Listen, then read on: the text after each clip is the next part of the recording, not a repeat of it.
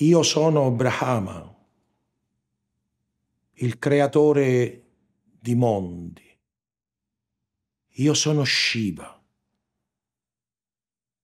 il distruttore. Io sono Vishnu, colui che conserva.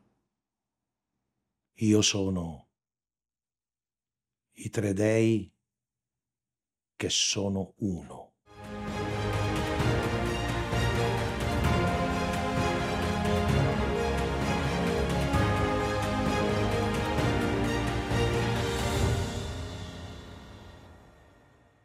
Krishna, il vero protagonista del Mahabharata, è la perfetta incarnazione di Vishnu, colui che tiene in sé la morte e nello stesso tempo la vita, colui che insieme è costruttore di mondi e distruttore degli stessi. Perché nel momento nel quale è stata decisa la nostra esistenza, nell'equilibrio tra distruzione e conservazione, noi abbiamo compreso il mondo in cui viviamo. O India che hai cambiato in questi giorni il tuo nome e che ti chiamerai Bharat, da Bharata, e che a noi occidentali dai il segno del tuo trattenerti accanto alle sorgenti della tua origine. Scuserete la mia sintesi. Vorrei dare qualche vaga notizia, una sorta di riassunto veloce e incompleto di che cosa sia davvero il Mahabharata, il più grande poema epico della storia dell'umanità, la radice di un pensiero che come quello cristiano ha posto a fondamento dell'essere stesso l'amore, il dovere e la perdita necessaria dell'io.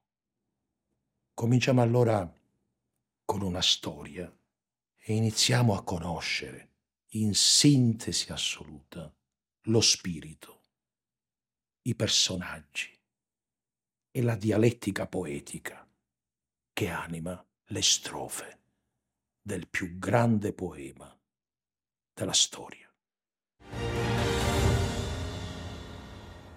La storia poetica dell'umanità.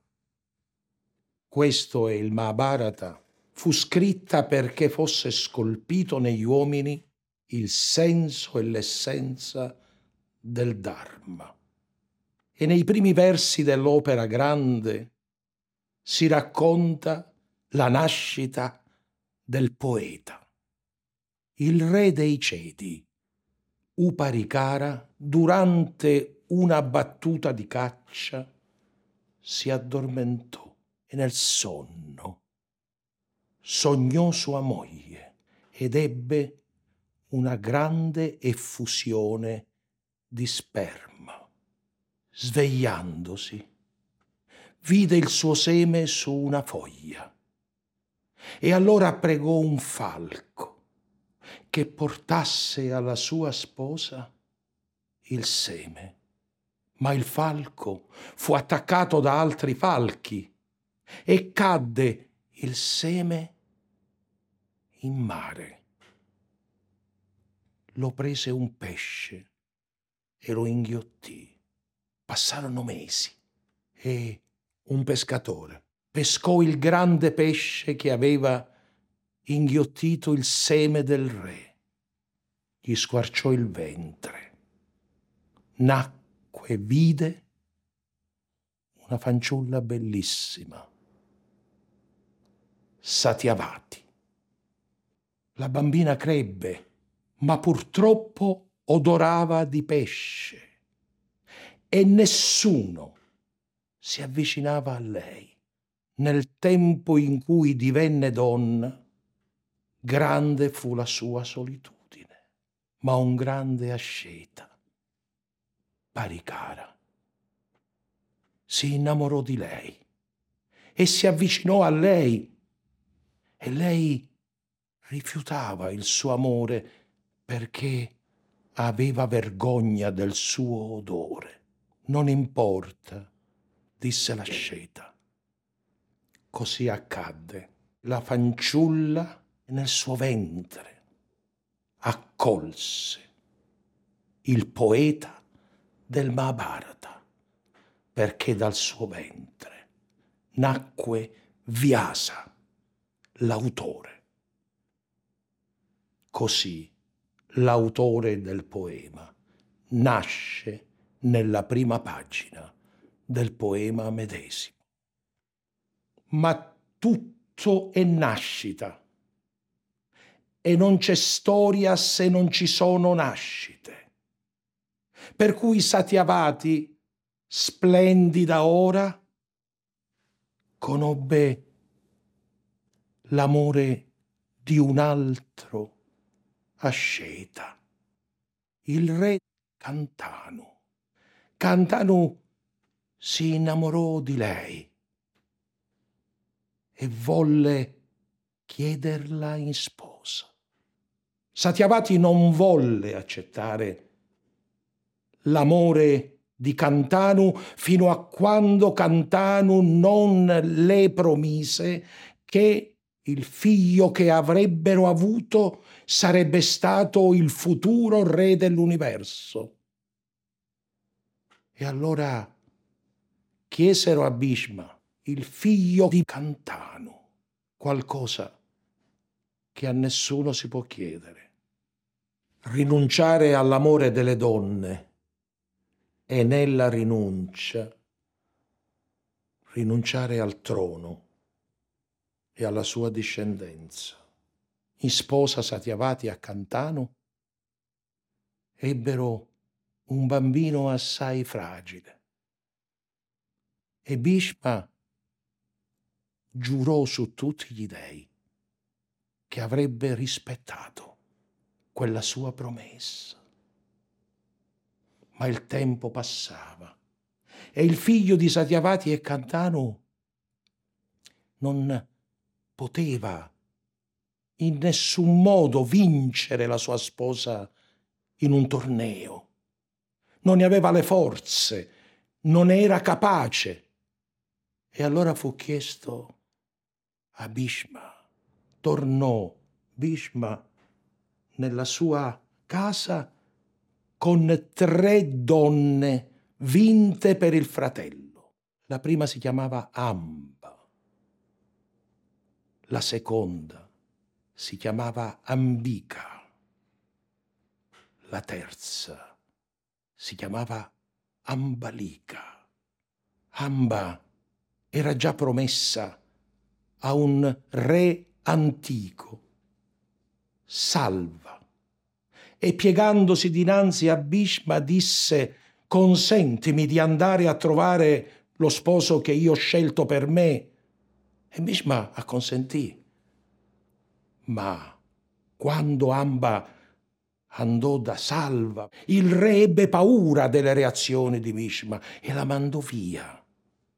Amba giurò che sarebbe stata la sua morte, che l'avrebbe inseguito per tutto il tempo della sua esistenza, che avrebbe trovato il modo di togliergli la vita. Ma come fecondare Ambica e Ambalica?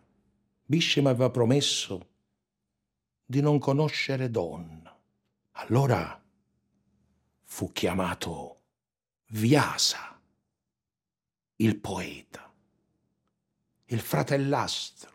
Vyasa decise di continuare a scrivere il suo poema fecondando prima Ambica e poi Ambalica. Si avvicinò con dolcezza ad Ambica e Ambica, quando lo vide arrivare, chiuse gli occhi. Perché hai chiuso gli occhi? le disse Viasa. Per questa tua colpa avrai un figlio, ma sarà cieco. Nacque da questa notte il re cieco, Dhritarashtra, il progenitore dei Kauravas. Vyasa il poeta si avvicinò allora ad Ambalika con gentilezza, con delicatezza, ma Ambalika, vedendolo, impallidì. Perché sei diventata pallida? Le dice Vyasa. Avrai un figlio.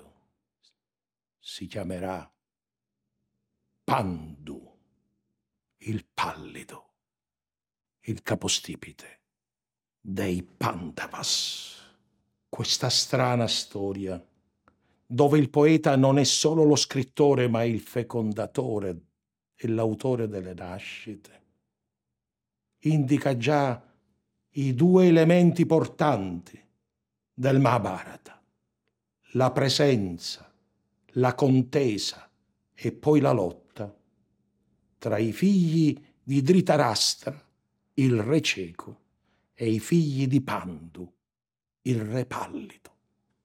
Dhritarashtra doveva essere il re, ma come può il re essere cieco? E allora fu necessario indicare Pandu come il nuovo re. Pandu fu incoronato. Ma chi era? La sposa di Dhritarashtra, il re cieco. Fu una giovane bellissima scelta tra tante, che divenne la madre dei Kauravas. Si chiamava Gandhari, nobilissima, bellissima. Seppe della tragica realtà del suo sposo. In un istante decise che non poteva da sposa di Dhritarashtra continuare a vedere. Il suo velo fu portato sui suoi occhi e mai più Gandhari vedrà volto umano neanche il volto dei suoi figli. E quando alla fine del poema lo sposo Dhritarashtra, re cieco, dice come mai non hai avuto mai l'idea di vedere in volto i tuoi figli? Lei risponderà prima di morire con lui in un incendio. Tu non me lo hai mai chiesto. La sposa di Pandu si chiama Kunti. È una donna senza sorriso, una donna semplice ma terribilmente triste. Scopriremo nel corso del poema perché. Era ragazza quando nella reggia del suo genitore arriva un grande bramano. Lei lo accoglie e ne ha cura. E quando alla fine il brahmano va via, le dà un grande dono, un mantra, Kunti. Potrà evocare qualsiasi Dio e avrà un figlio del Dio stesso. La ragazza non crede alla potenza di questo mantra e allora un giorno, mentre vede il sole sorgere, evoca il sole e il sole si presenta a lei e le chiede di fare l'amore. E da questo incontro, grazie al dono del mantra, Kunti ha un figlio, ragazzina, un figlio che è il figlio del sole, dà alla luce Karna che nasce con una armatura al posto della sua pelle, invincibile e grande, ma ha paura, Conti, ha paura di quel che può diventare la sua vita. Con questo bambino e allora lo sistema in un'arca piccola, lo affida alla corrente del fiume e gli dice addio. Non lo vedrà se non da grande, perché Carna verrà accolto da un carrettiere che lo affiderà alla sua sposa che non può avere figli. Sarà il figlio del carrettiere, il figlio del Dio Sole assai triste per la malinconia della sua sposa, Pandu decide di sposare Madri. È una donna semplice e bellissima, che non ha niente della tristezza e della sofferta dimensione di Kunti. È una donna che dà gioia, che dà felicità, che dà allegria. E allora insieme Pandu, Kunti e Madri organizzano una battuta di caccia che determinerà il destino di tutti gli esseri viventi. Perché Pandu vede una gazzella e con una freccia la colpisce e la uccide, ma è un Dio che si è trasformato in gazzella per poter giacere con la sua amata umana. Perché, dice il Dio gazzella, mi hai colpito? Allora questa sia la mia maledizione, il giorno in cui ti congiungerai con una delle tue mogli, tu morirai. Questo fu il destino di Pandu. Ma come può continuare la storia se non ci sono nascite?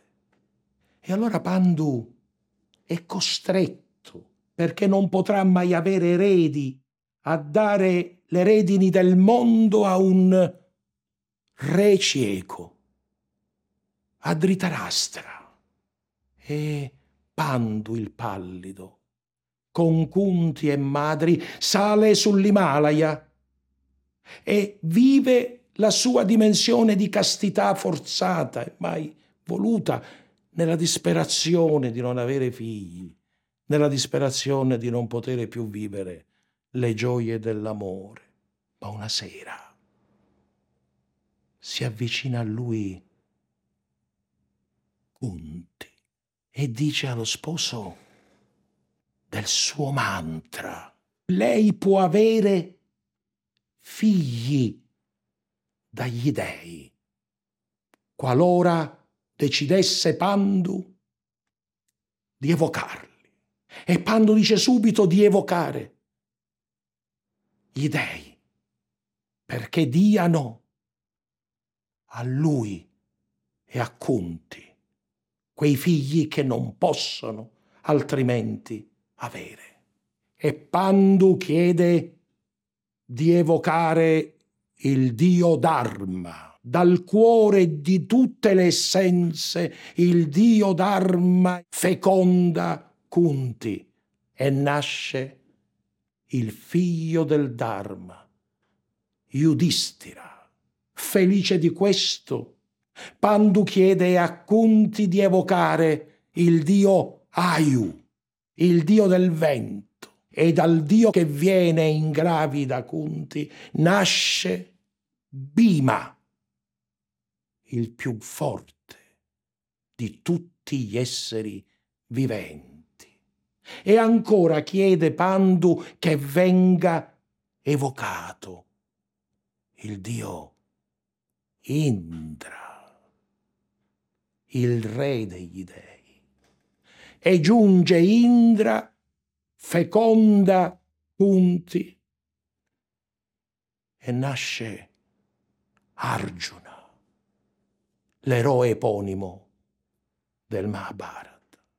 Nel silenzio della sua dolcezza, Madri si avvicina a Kunti e le dice, posso avere anche io dei figli? Suggerisce la formula Kunti a Madri dalle due stelle della sera Yasmin, nascono due figli, due gemelli, Nakula e Sadeva, i cinque fratelli, i Pandavas. Tutto ormai velocemente corre verso una rinascita. Con i figli può diventare di nuovo re Pandu. Ma una sera Pandu vede Madri attraverso il suo fragile vestito di seta. Non resiste. Lei rifiuta, ma lui dolcemente la stringe a sé, decidendo di morire pur di vivere ancora una volta quei istanti di felicità assoluta ed eterna. E chiudendo gli occhi, la stringe a sé nell'ultimo abbraccio e muore. Madri lo seguirà e nella grande malinconia. Kunti e i suoi cinque figli ritornano nella reggia dove regna Dhritarashtra che accoglie i cinque Pandavas come figli e comincia la storia delle due famiglie che contempla ora la ipotesi stessa della distruzione del mondo. Dhritarashtra intanto vive la stessa esperienza Gandari porta in grembo i suoi figli, che nasceranno molto diversamente da come sono nati i Pandavas. Gandari, giunto all'ultimo mese, partorisce una palla di carne, dura e incomprensibile. Non c'è vita e allora Vyasa le dice taglia questa palla di carne in cento pezzi e ogni pezzo ponilo all'interno di un vaso e innaffialo ogni giorno. Così nasce la stirpe de Kauravas, col male dentro il cuore, con l'odio dentro la mente, perché sono figli che non hanno visto nascendo il volto della loro madre. Il più velenoso, il più feroce di Urodana. Dushassana, il fratello, è nella sua dimensione, perfetta visione del male e della ferocia che l'invidia produce. Ogni storia di origine è fondata sul fratricidio. Accade con Caino Abele, accade con Romolo e Remo, accade lo stesso tra i Pandavas e i Kauravas. Crescono insieme, ma insieme cresce l'odio, ferocemente arriva il più grande dei maestri Drona ad essere guida della loro formazione. Drona è rispettato, ma è visto sempre non come un maestro di vita, ma come un maestro di combattimenti. Arjuna diventa sempre più bravo con l'arco, Yudhishthira sempre più saggio, Bhima sempre più forte, i gemelli sempre più veri, ma Diurodana e Dushasana sempre più invidiosi, sempre più violenti. Come fare per odiare ancora di più? Come fare per mettere in difficoltà i Pandavas? Il gioco.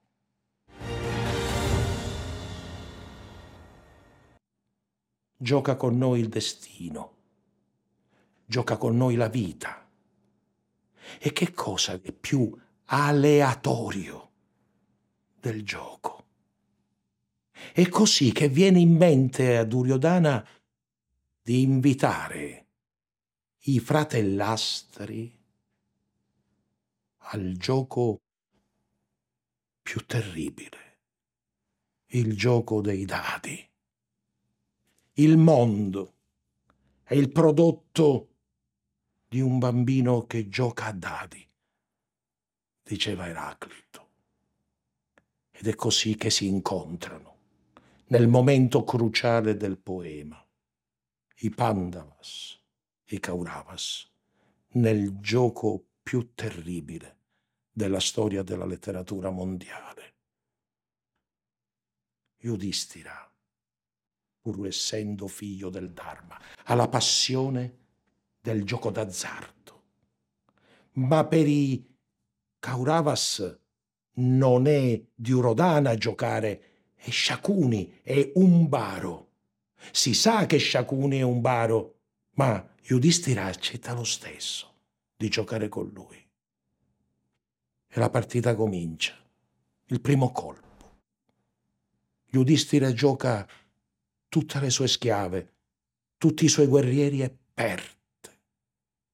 Gioca tutte le sue case, tutte le sue proprietà e perde gioca il suo stesso regno e perde. Poi decide di giocare. I fratelli. Gioco, Nakula e Sadeva perde con Shakuni. E poi gioca Bhima. E poi gioca Arjuna. Poi gioca ciò che rimane se stesso. Tutto è perduto. Vengono spogliati dei loro vestiti. I Pandavas sono diventati schiavi in questo gioco infernale. Ma Diurodana si ferma, parla con il baro e dice di suggerire a Yudhishthira di giocare ciò che gli rimane dopo avere perduto se stesso. Giocare la sua sposa, Draupadi. Draupadi è la sposa dei cinque Pandavas. Era stata vinta in un torneo da Arjuna, che arrivato a casa aveva detto Madre, guarda che cosa ti porto. E la madre aveva risposto, quello che porti, dividilo con i tuoi fratelli. Perciò accadde che i cinque fratelli divennero i cinque mariti di Draupadi. Ecco, Draupadi è nella sua stanza, non sa nulla del gioco a dadi e viene improvvisamente e violentemente afferrata dal fratello di Duryodhana, da Dushassana. È trascinata per i capelli, lei grida verrai perché ormai sei schiava, perché tuo marito ti ha giocato a dadi. Lei cerca di fermare la furia di Dushasana e dice, ma dimmi, ha giocato me prima o dopo avere giocato se stesso? Dopo che ha giocato se stesso, risponde Duchasse. E allora che diritto aveva? Risponde lei, di giocarmi, se aveva già perduto se stesso. Viene trascinata dinanzi al re, viene messa al centro. È il momento nel quale cominciano le profezie di quello che accadrà.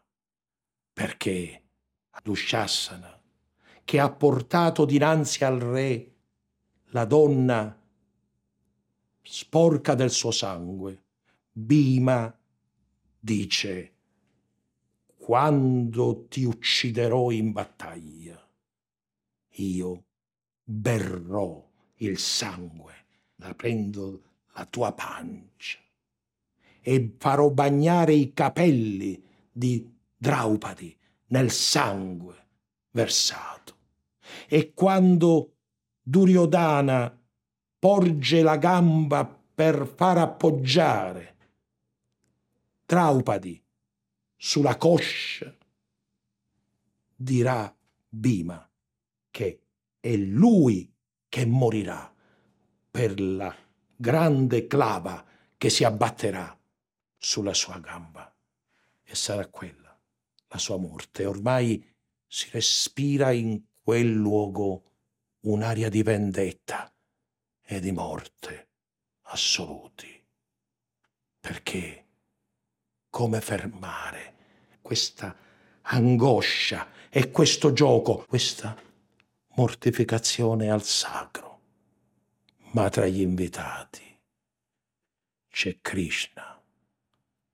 Krishna era arrivato nel silenzio, nella reggia di Dhritarashtra chiedono ai cinque fratelli di spogliarsi. Si spogliano. Poi pretendono e chiedono che sia spogliata Draupadi. E Dushassana comincia a sciogliere il velo a quella donna che ora invoca il Dio e nel suo canto il suo vestito rimane intatto, anzi si scioglie in metri, metri, metri e metri di seta che all'improvviso, miracolosamente, vengono fuori dal suo stesso vestimento. Si grida al miracolo. Interviene Dritarastra. Sembra chiedere scusa quella donna offesa e le dice quale dono posso fare per la tua umiliazione. Lei chiede soltanto che vengano liberati i suoi cinque mariti e non chiede altro, non chiede che sia fatto altro. Vanno via con la loro libertà e senza alcuna ricompensa ma comprendendo che la guerra è vicina. Bhishma dice a Dhritarashtra di richiamarli per poter trovare un accordo. E nonostante tutto, Yudhishthira ritorna e si chiarisce il loro destino. L'ultimo colpo di Dadi, colui che perde dovrà stare 13 anni nella foresta. I dadi vengono buttati. Perde ancora una volta Yudhishthira. L'esilio ora li attende.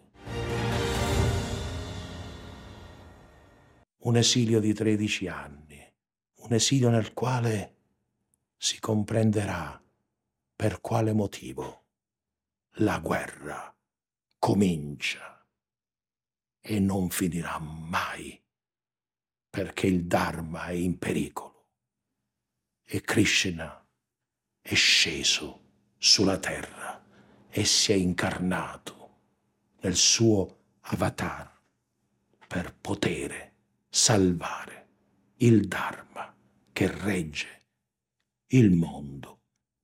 E nella foresta luogo di ascetismo e di comprensione.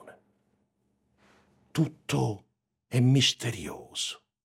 I cinque fratelli si nascondono e in un modo del tutto impensabile diventano ciò che nel profondo della loro anima avrebbero voluto essere. Allora Yudhishthira colui che perde sempre il figlio del Dharma diventerà un giocatore professionista di dadi. Pima, quell'Ercole orientale, l'uomo più forte del mondo, si trasformerà in un cuoco. Arjuna, perfetto arciere, diventerà un maestro di danza. I due fratelli, Nakula e Sadeva, diventeranno dei musici, forse quello che avrebbero potuto essere e che non sono stati. Ma così il tempo trascorre, il tempo nel quale i cinque fratelli comprendono e vivono e sentono la disperazione dell'essere soli, ma nello stesso tempo la grandezza del poter percorrere le vie dell'ascesi e della consapevolezza mistica. E infine accade un evento che rivela nel cuore del poema quei principi, quei valori e quella dimensione assoluta che già in Savitri era visibilissima. L'esilio è giunto alla fine e siamo nell'ultimo atto, quando interviene direttamente il Dio Dharma, perché assetati i cinque fratelli bevono l'acqua del lago misterioso da cui una voce si leva ed è la voce del Dio Dharma che chiede e domanda e pretende risposte. Bevono tutti, ma non Yudhishthira, che guarda e dice chi sei tu che domandi ciò che noi non sappiamo? Il Diodharma risponde, rispondi alle mie domande. E inizia una serie di domande che rende ancora più bello e più intenso il senso del loro esilio come percorso verso la sapienza assoluta. Chi è più veloce del vento? Yudhishthira risponde, è il pensiero. Chi può ricoprire la terra? Le tenebre. Sono più numerosi i vivi oppure i morti? I vivi, risponde Yudhishthira, i morti non ci sono più. Fammi un esempio di spazio, chiede Dharma. Le mie mani, risponde Yudhishthira. Un esempio di dolore. L'ignoranza, risponde Yudhishthira. Di veleno. Il desiderio, risponde Yudhishthira. Un esempio di sconfitta la vittoria, risponde. Chi viene prima, il giorno o la notte? Il giorno, ma solo con un giorno di anticipo. E poi le ultime domande. Qual è l'origine del mondo? Yudhishthira risponde l'amore. E il Dharma domanda qual è il suo contrario? Me stesso. Cos'è l'inevitabile? Yudhishthira risponde la felicità, l'amore che trova nel me stesso il suo nemico la felicità che è l'inevitabile cui ogni uomo e ogni cosa tende. È il miracolo ultimo di continuare a vivere quasi fossimo immortali, mentre ogni giorno la morte colpisce e comunque viviamo. Ed è così che il Dharma si rivela e dà nuova vita ai quattro fratelli perduti sulle sue rive. I Pandavas hanno compreso il senso assoluto del Dharma. I Kauravas hanno solo il desiderio di distruzione, una vittoria che produrrà la fine del Dharma stesso. E sono tutti lì, tutti lì insieme, tutti lì l'uno di fronte all'altro. Per un verso, i Pandavas, che hanno scelto Krishna come guida e come maestro nella guerra, i Kauravas, che tra le loro fila hanno due guerrieri immortali, Drona e Bhishma.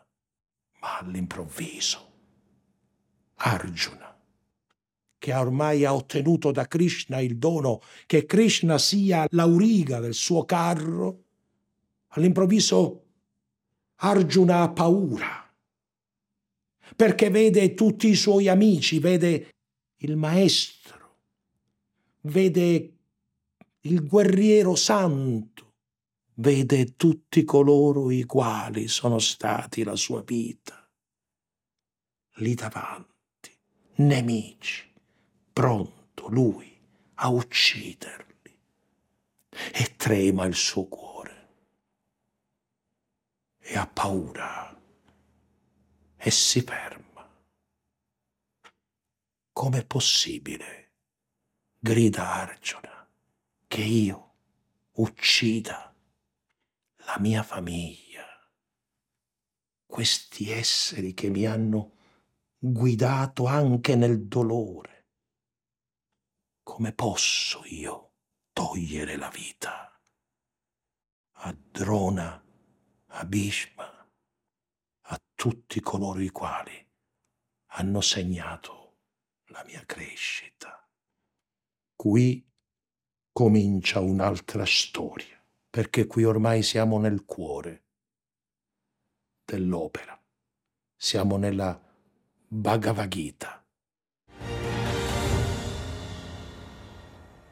Bhagavad Gita, l'opera nella quale Krishna si rivela. Quel Krishna che ha la stessa prima sillaba di un altro Dio che si incarna per i peccati del mondo e per poter salvare quell'amore che è a fondamento dell'universo. Il Krishna che con Cristo ha molta somiglianza. Entrambi sono gli dei della rivelazione e non casualmente la Bhagavad Gita è stato definito ovviamente nel mondo occidentale come il Vangelo degli Indù. La Bhagavad Gita è uno dei più alti momenti del pensiero umano e di tre elementi si occupa la rivelazione di Krishna, dell'anima e della sua immortalità, della essenza della nostra vita e del senso del nostro essere al mondo e del mistero di Dio, l'immortalità dell'anima. E dice Arjuna, ora che li vedo tutti, tutti già pronti alla guerra, un oscuro terrore mi serra l'anima e il corpo mi prende già stanco. Arde la bocca già cade L'arco dalle mie mani, il fuoco traversa le membra, appena ho la forza di reggermi in piedi, assente la mente. Come potrei levare le mie armi contro Bhishma, Drona? Pur fosse salva la vita di loro, maestri degnissimi, sopporterei di mangiare il pane di altri per sempre. Non sarà mai che io tocchi cibi intrisi di sangue dei miei maestri. Perché? risponde Krishna questo turbamento. Da quale parte del cuore questa angoscia non degna di te, che ti rende vile, non procura compassione e ti perde? Questo turbamento ferisce la virtù di te, guerriero, tu sei un mio discepolo, poiché a me ti abbandoni, a te soltanto rivelerò e scioglierò il mistero della vita. E in questo luogo, per la prima volta nella storia della poesia, un poema si trasforma in un testo assoluto che fonda la religione più intensamente umana che conosciamo, l'induismo. Krishna inventa e promulga la legge della immortalità dell'anima. Noi siamo sempre stati, io, te, questi principi che innanzi a noi ora sono né mai accadrà che noi non ci saremo. L'infanzia, la giovinezza, la vecchiaia sperimenta l'anima che si incarna, ma poi l'anima si incarna in un altro corpo. Come dal nulla non atto l'essere, non ha mai fine quello che è già nato, perché è indistruttibile quell'essere che questo universo ha generato e niente può distruggere l'eterno. I nostri corpi sono soggetti al tempo, i corpi di cui l'anima si veste, lo spirito che non muore e che non ha fine e che niente mai può contenere. Dunque, Arjuna, non temere. Non si uccide né si è uccisi. Erra la mente di colui che crede che esiste chi uccide e chi è ucciso. Colui che in sé lo spirito conosce, che non ha inizio e non ha mai fine, che mai non muore in eterno dura, come può essere ucciso o può uccidere? Simile a un uomo che un vecchio abito lascia e nuovo abito indossa. L'anima depone il corpo consumato e si incarna in un altro corpo. L'anima che trova luogo nel corpo di ogni uomo, essa, essa l'anima l'Eterno che non muore per sé e che non potrà mai morire. Questa verità, ciò che muore non muore, ciò che vive eternamente vive e non esiste morte, ma una vita che si rinnova e si ripete per la prima volta. È definita l'essenza di uno spirito che non conosce tempo, che non conosce altra vita che l'eterno. Ma noi viviamo e vivendo dobbiamo sempre fare qualcosa. Dunque quale deve essere la nostra guida? il senso della nostra esistenza in che cosa consiste. Nostro destino e l'agire.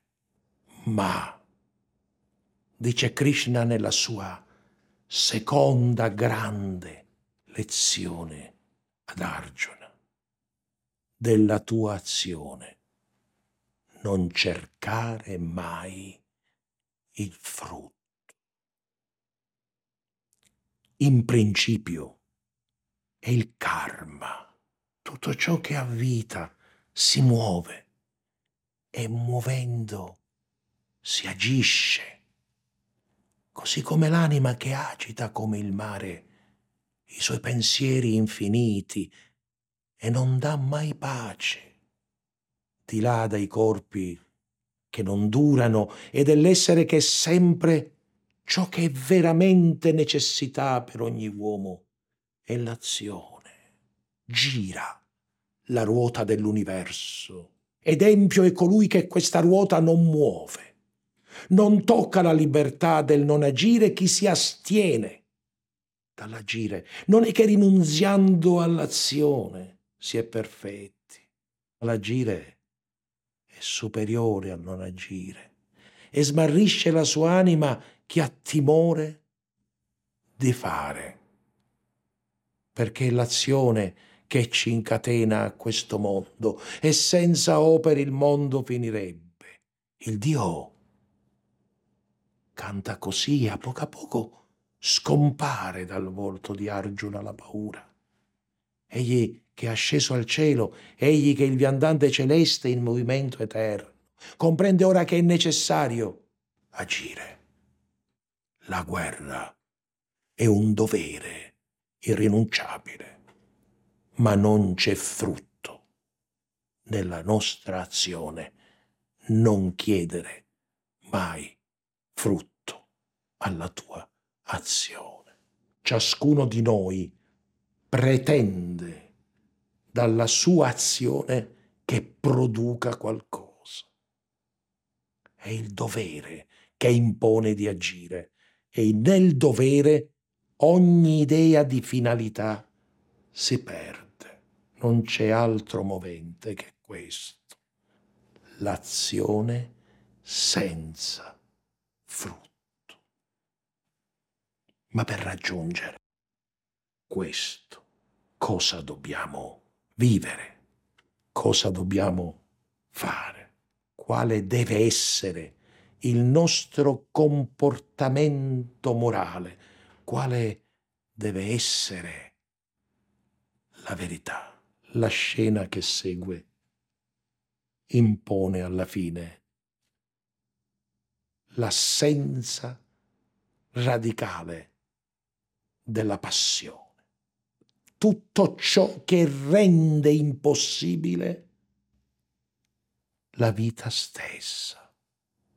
Occorre essere indifferenti alla passione e al sentimento stesso. Il Dharma è l'unica barca che porta al cielo. Il Dharma è quel ponte che unisce l'uomo a Dio. Il Dharma è quell'amore che riempie gli spazi e ci sono principi irrinunciabili.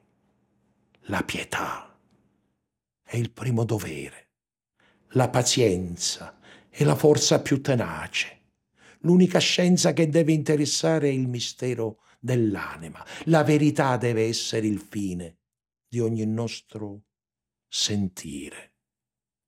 E dire la verità è l'unica forma di bene. E il bene è amore. E se questo è vero, chi impedirà al Dharma di affermarsi la passione, l'ira, il desiderio, la passione che è il mostro vorace della nostra vita, che è nemica dell'uomo, perché come dal fumo è ottenebrato il fuoco, come dalla sua polvere lo specchio e dalla membrana che lo avvolge il feto, così dalla passione è ottenebrata ogni sapienza. ed è nemico dell'anima. Il desiderio, questo fuoco ci imprigiona.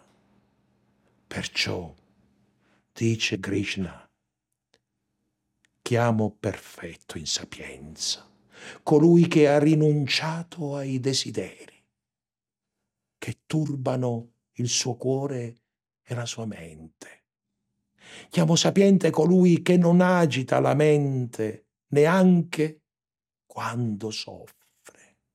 Chiamo sapiente colui che è indifferente ai piaceri, privo di ogni paura, libero dal desiderio e dall'ira. Chiamo sapiente colui che non è toccato più da nulla, che non gioisce nella sua fortuna e non si perde nella sua disgrazia.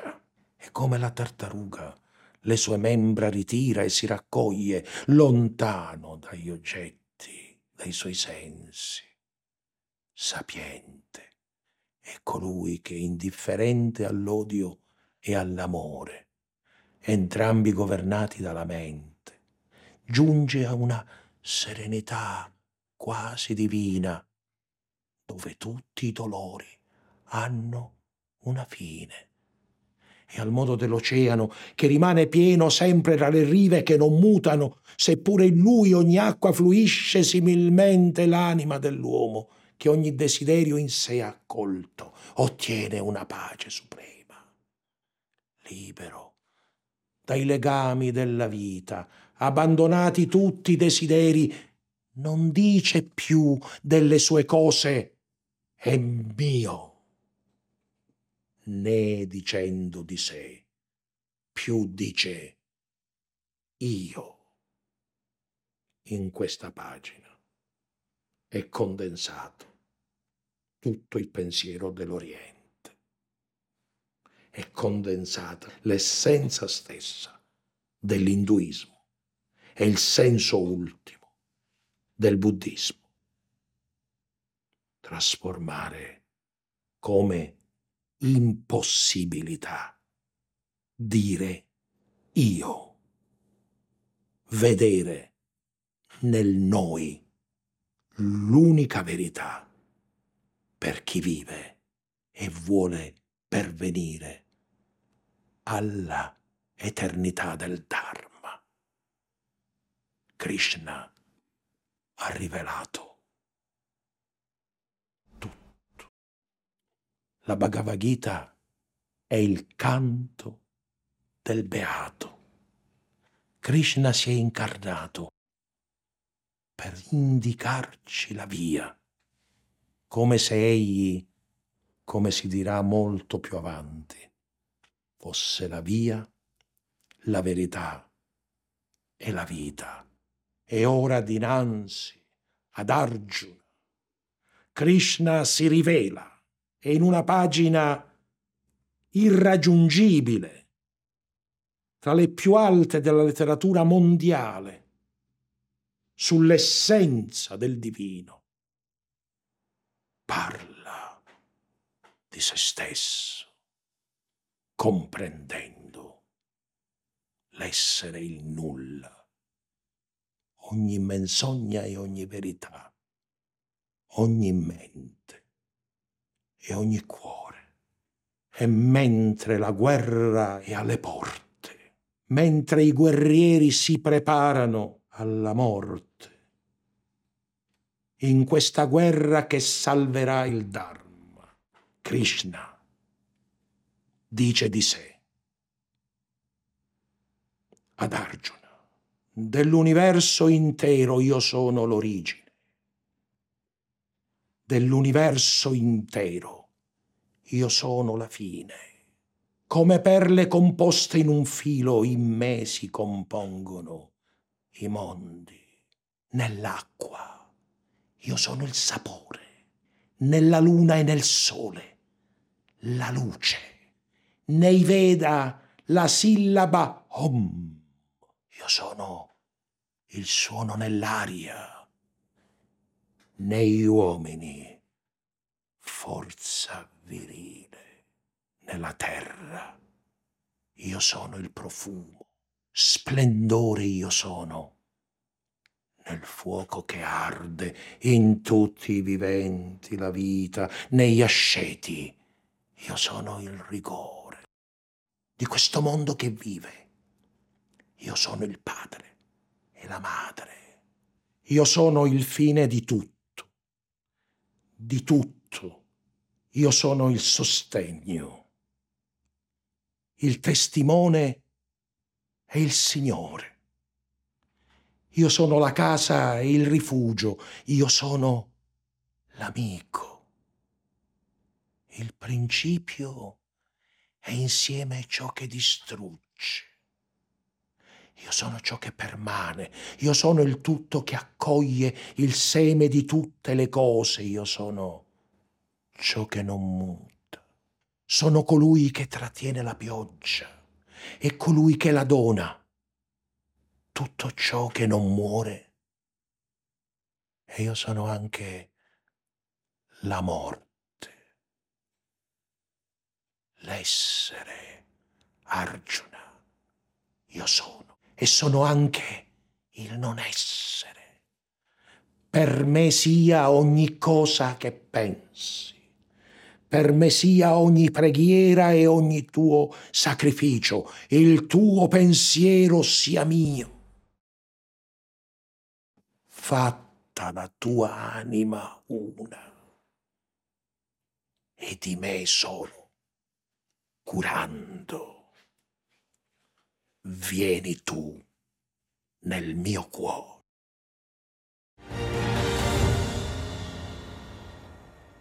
In un oscuro silenzio i guerrieri stanno fermi, mentre Krishna ed Arjuna parlano. Ma Arjuna dopo le verità espresse da Krishna, vede il cuore del Dio e a lui è dato, dopo aver scoperto la verità, di vedere quello che accadrà. Ora li vedo, dice, i figli di Dhritarashtra e gli alleati e Bhishma e Drona e Karna e vedo i guerrieri del mio campo, vedo che s'avanzano veloci, vedo che in te precipitano nelle tue bocche orribili, con zanne spaventevoli. Si riversano gli eroi nelle tue bocche come le acque di rapidi fiumi diverse si riversano in oceano. E il fuoco ora li brucia come falene vanno per morire nel fuoco che brilla, vanno gli eroi così nelle tue bocche e trovano la morte. Dimmi chi sei tu che hai le forme che incutono terrore. Sono tutti lì, attendono. Bhishma, Drona, Karna, Duryodhana Dushassena e i cinque fratelli. E la guerra comincia. Troveremo il Dharma offeso. Troveremo in questa storia coloro i quali lo difendono macchiarsi di enormi delitti. Troveremo gli artefici del male diventare vittime. Scopriremo il doppio volto del Dio. Scopriremo chi è Krishna e che cosa significa per salvare il principio, vedere quasi la propria stessa fine. Bhishma è solo. Si avvicina una giovane donna e amba colei che lui ha rifiutato. Si ferma e gli dice, Bhishma, io sono morta. Il mio dolore mi ha portato a perdermi. Mi sono gettata nel fuoco e sono rinata uomo. Ma io sono la tua morte. Ti cercherò in ogni luogo del campo di battaglia finché tu deciderai di morire. invincibile è Bhishma. La sua presenza farà durare in eterno la guerra. È turbato. E allora si avvicina a Krishna nella notte e gli parla. O Bhishma, quando tu deciderai di morire, perché in vita il Dharma sarà perduto, dimmi cosa intendi fare. E Bhishma, assorto, rivela a Krishna una sua intenzione. Quando durante la battaglia verrà Amba, sappi Krishna che io deporrò le armi e deciderò di morire perché mai potrò uccidere Amba. È il primo inganno, la prima tentazione la guerra comincia. Bhishma è furioso nei combattimenti finché appare quel giovane che è reincarnazione di Amba. Lui la guarda e abbassa le mani come segno di resa.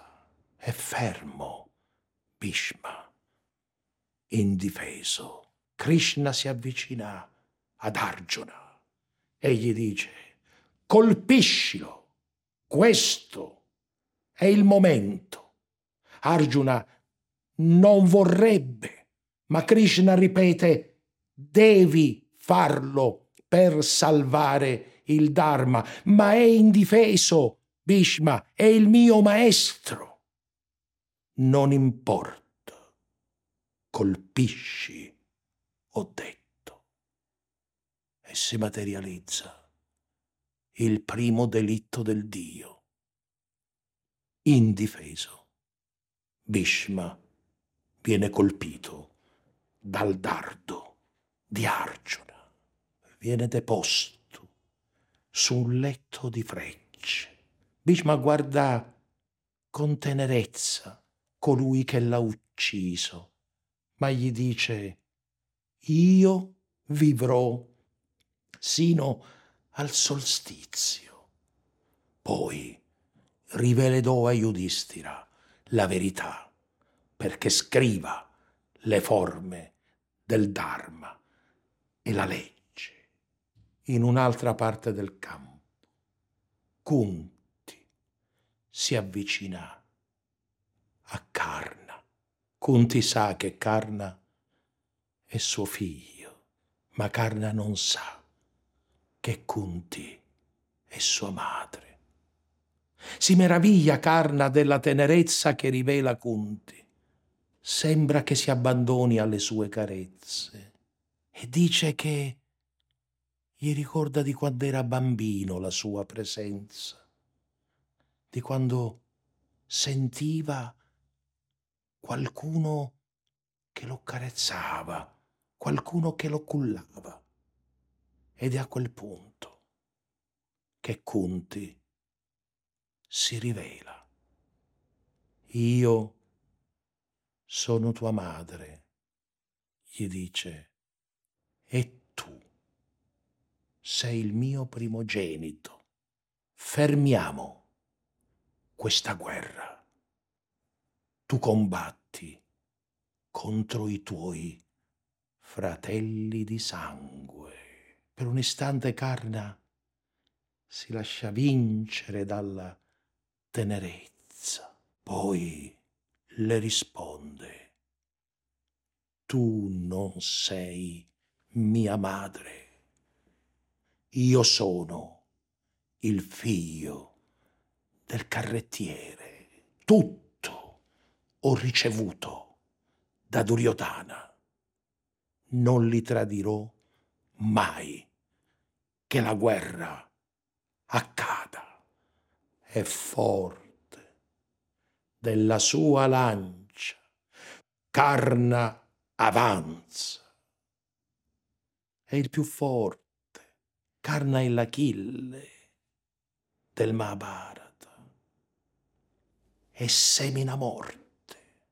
Ma Krishna inventa il suo secondo inganno durante l'esilio nella foresta. Una creatura oscura dei boschi si è innamorata di Bima. Hanno avuto un figlio e si chiama Gatokacia. Gatokacia è il più potente degli esseri viventi. La sua energia nasce dalla terra, nessuno si può opporre al suo potere. E allora Krishna dice a Yudhishthira, io chiamerò Gatokacha perché possa seminare orrore e morte nelle file nemiche. Gatokacha porta scompiglio. Duryodhana folle grida che bisogna fare qualcosa, grida che è necessario liberarsi dalla furia orribile del mostro. Nel campo dei Kauravas regna il disordine e la paura. Duryodhana si avvicina a Karna. La lancia, Karna, la tua lancia freme il cuore di Karna. Quella lancia voleva destinarla ad Arjuna. Quella lancia era il destino di Arjuna. Ma insiste Duryodhana e a quel punto centrale per il poema. Karna lancia e colpisce al cuore il gigante. Questa è la fine di Karna, dice Krishna. Karna rimane nella solitudine di chi ha compreso che il destino ormai ha deciso la sua strada quell'arma fatale che aveva ricevuto in dono da un altro asceta. Avrebbe potuto, nello scontro finale, portare a lui la vittoria. Drona, il maestro delle arti.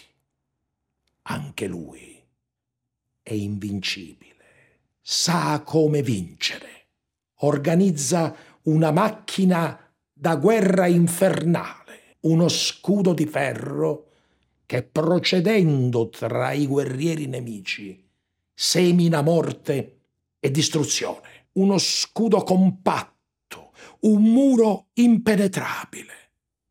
Ma Krishna pensa un altro delitto. È giunto il momento di sacrificare anche un bambino dalla sorella di Krishna. Arjuna ha avuto in dono Abhimayu. Suo figlio non ha ancora raggiunto l'età matura e per poter vincere sacrificando un piccolo guerriero, Krishna decide di far cominciare dal nord una invasione di nemici. Yudhishthira manda il fratello Arjuna per fermare l'avanzata da nord e lascia il suo bambino solo. Abhimayu sa benissimo quello che pensa e che fa, vuole crescere, vuole dimostrare a tutti di essere anche lui in così tenera età un guerriero e dice io so come entrare nel muro di Drona, so come vincere questa battaglia quando ero ancora nel ventre di mia madre. Ho sentito il mistero, conosco la formula che mi consente di aprire il muro di Drona. Abimaiu insiste e allora Yudhishthira dice apri una breccia e noi ti seguiremo e così accade. Abimaiu va avanti, il muro di ferro si apre, arriva al centro dove lo attendono i Kauravas Drona e Asvataman, il figlio di Drona. Viene ucciso senza pietà perché il muro, dopo che si è aperto, si richiude e quel bambino non sa quale formula debba pronunciare per farlo riaprire. E quella breve breccia si chiude e i guerrieri, i Pandavas, restano fuori. Così un inganno di Krishna per salvare il Dharma sacrifica la vita di un bambino, del figlio di Arjuna.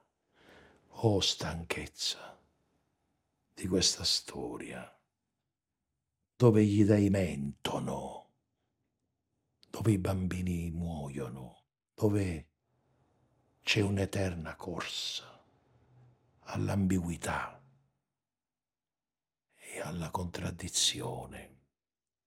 Drona è vittorioso. Ma come uccidere Drona?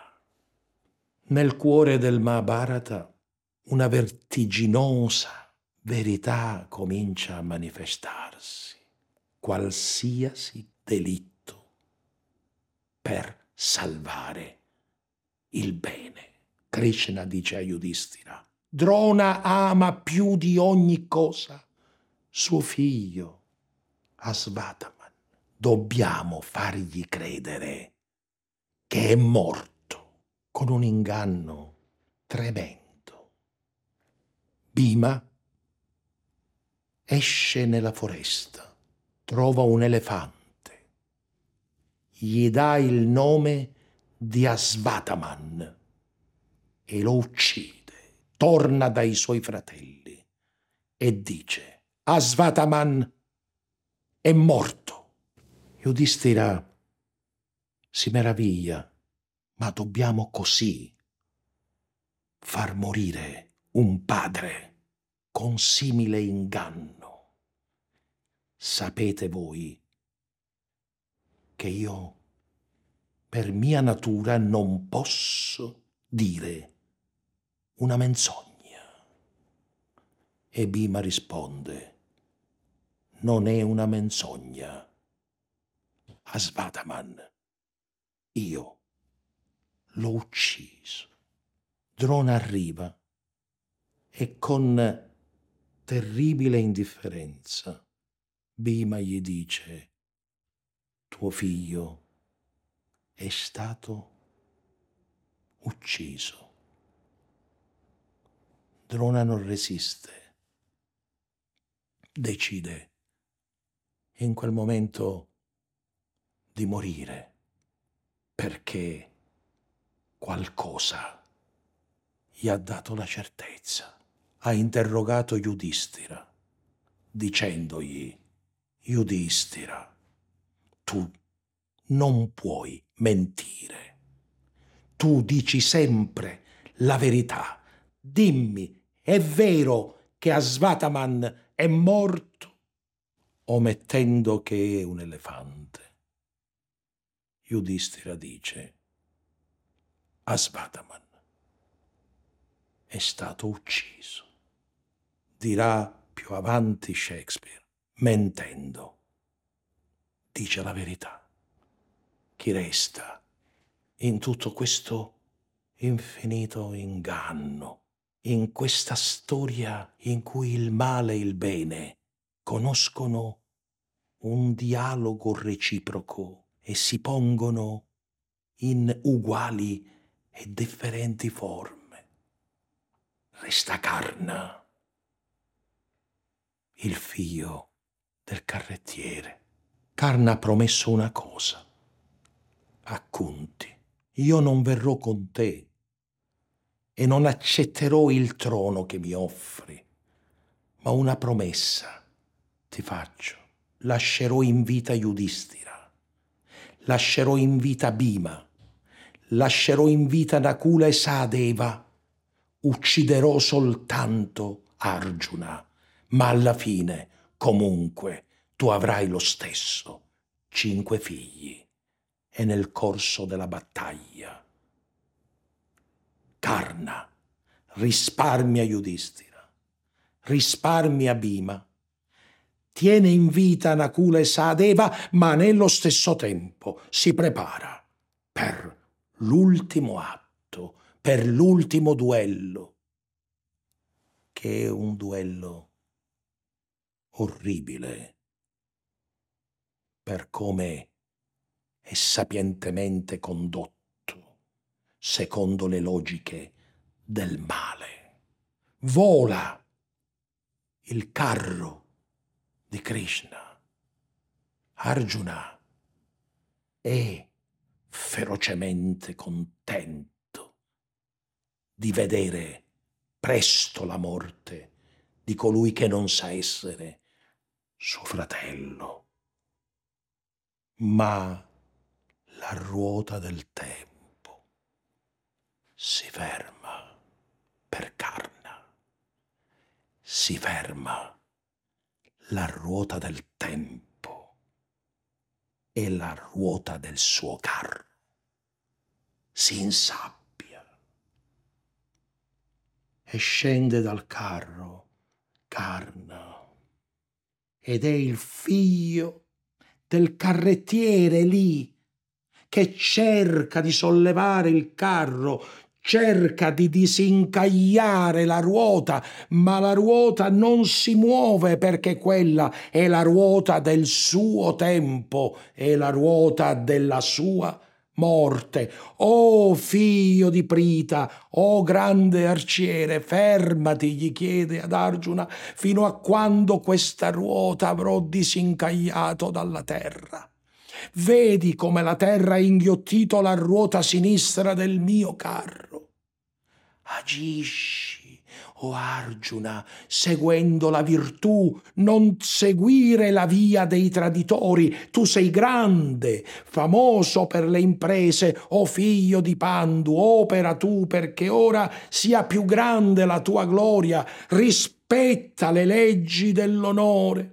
I guerrieri non offendono con i dardi chi ha capo curvo e chiome sciolte, non i bramani, non i supplicanti, né chi le armi ha già deposto, fino a quando non abbia sollevato questa ruota che la terra trattiene, ti prego, non uccidermi, o guerriero.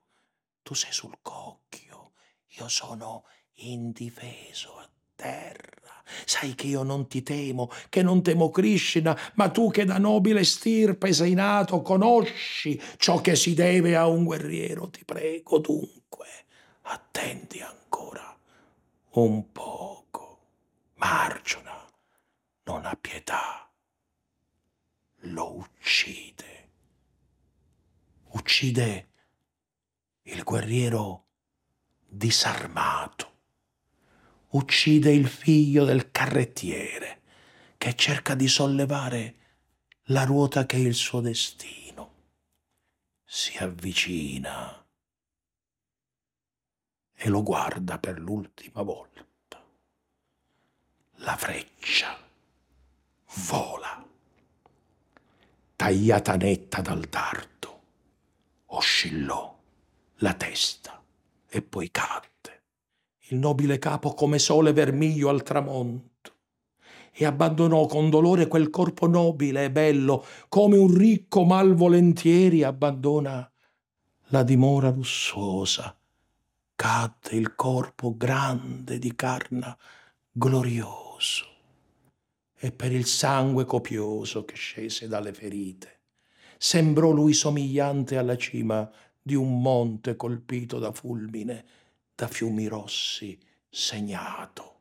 Poi una luce guizzò dal corpo atterrato di Carna e traversò tutto il cielo e si perse nel cuore del sole. Carna tornò da suo padre, dal Dio che lo aveva generato e insieme privato di tutto la sera è scesa sulla terra, tutto il resto è soltanto sangue. Dusciassena preso da Bima alla fine, squarciato il suo ventre. Bima ne berrà il sangue e Draupadi, come aveva promesso, bagnerà i suoi capelli nel sangue di Dushasana. È facile anche vedere come Duryodhana subisca la medesima fine in un duello sino a un certo punto condotto secondo le regole. Bhima colpisce alla coscia con la mazza Duryodhana, atto ignobile, impensabile secondo le regole di un duello tra guerrieri.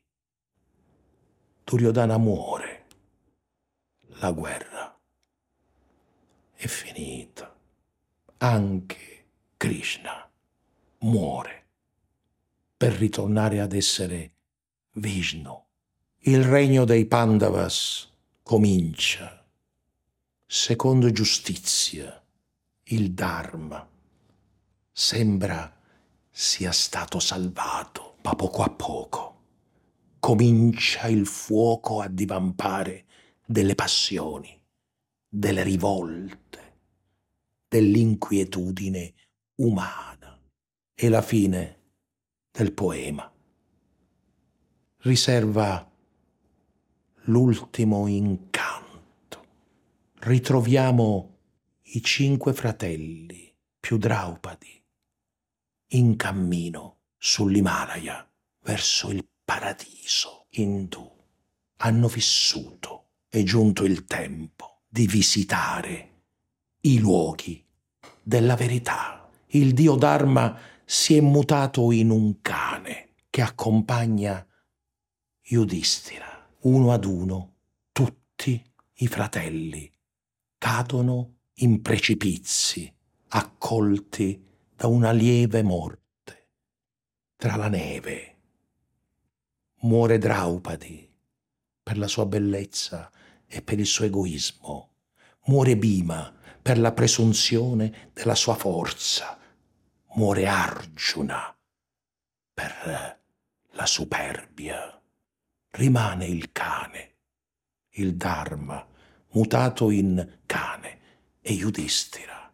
Yudhishthira si aggrappa alla scala che lo condurrà in un paradiso di luce. Entra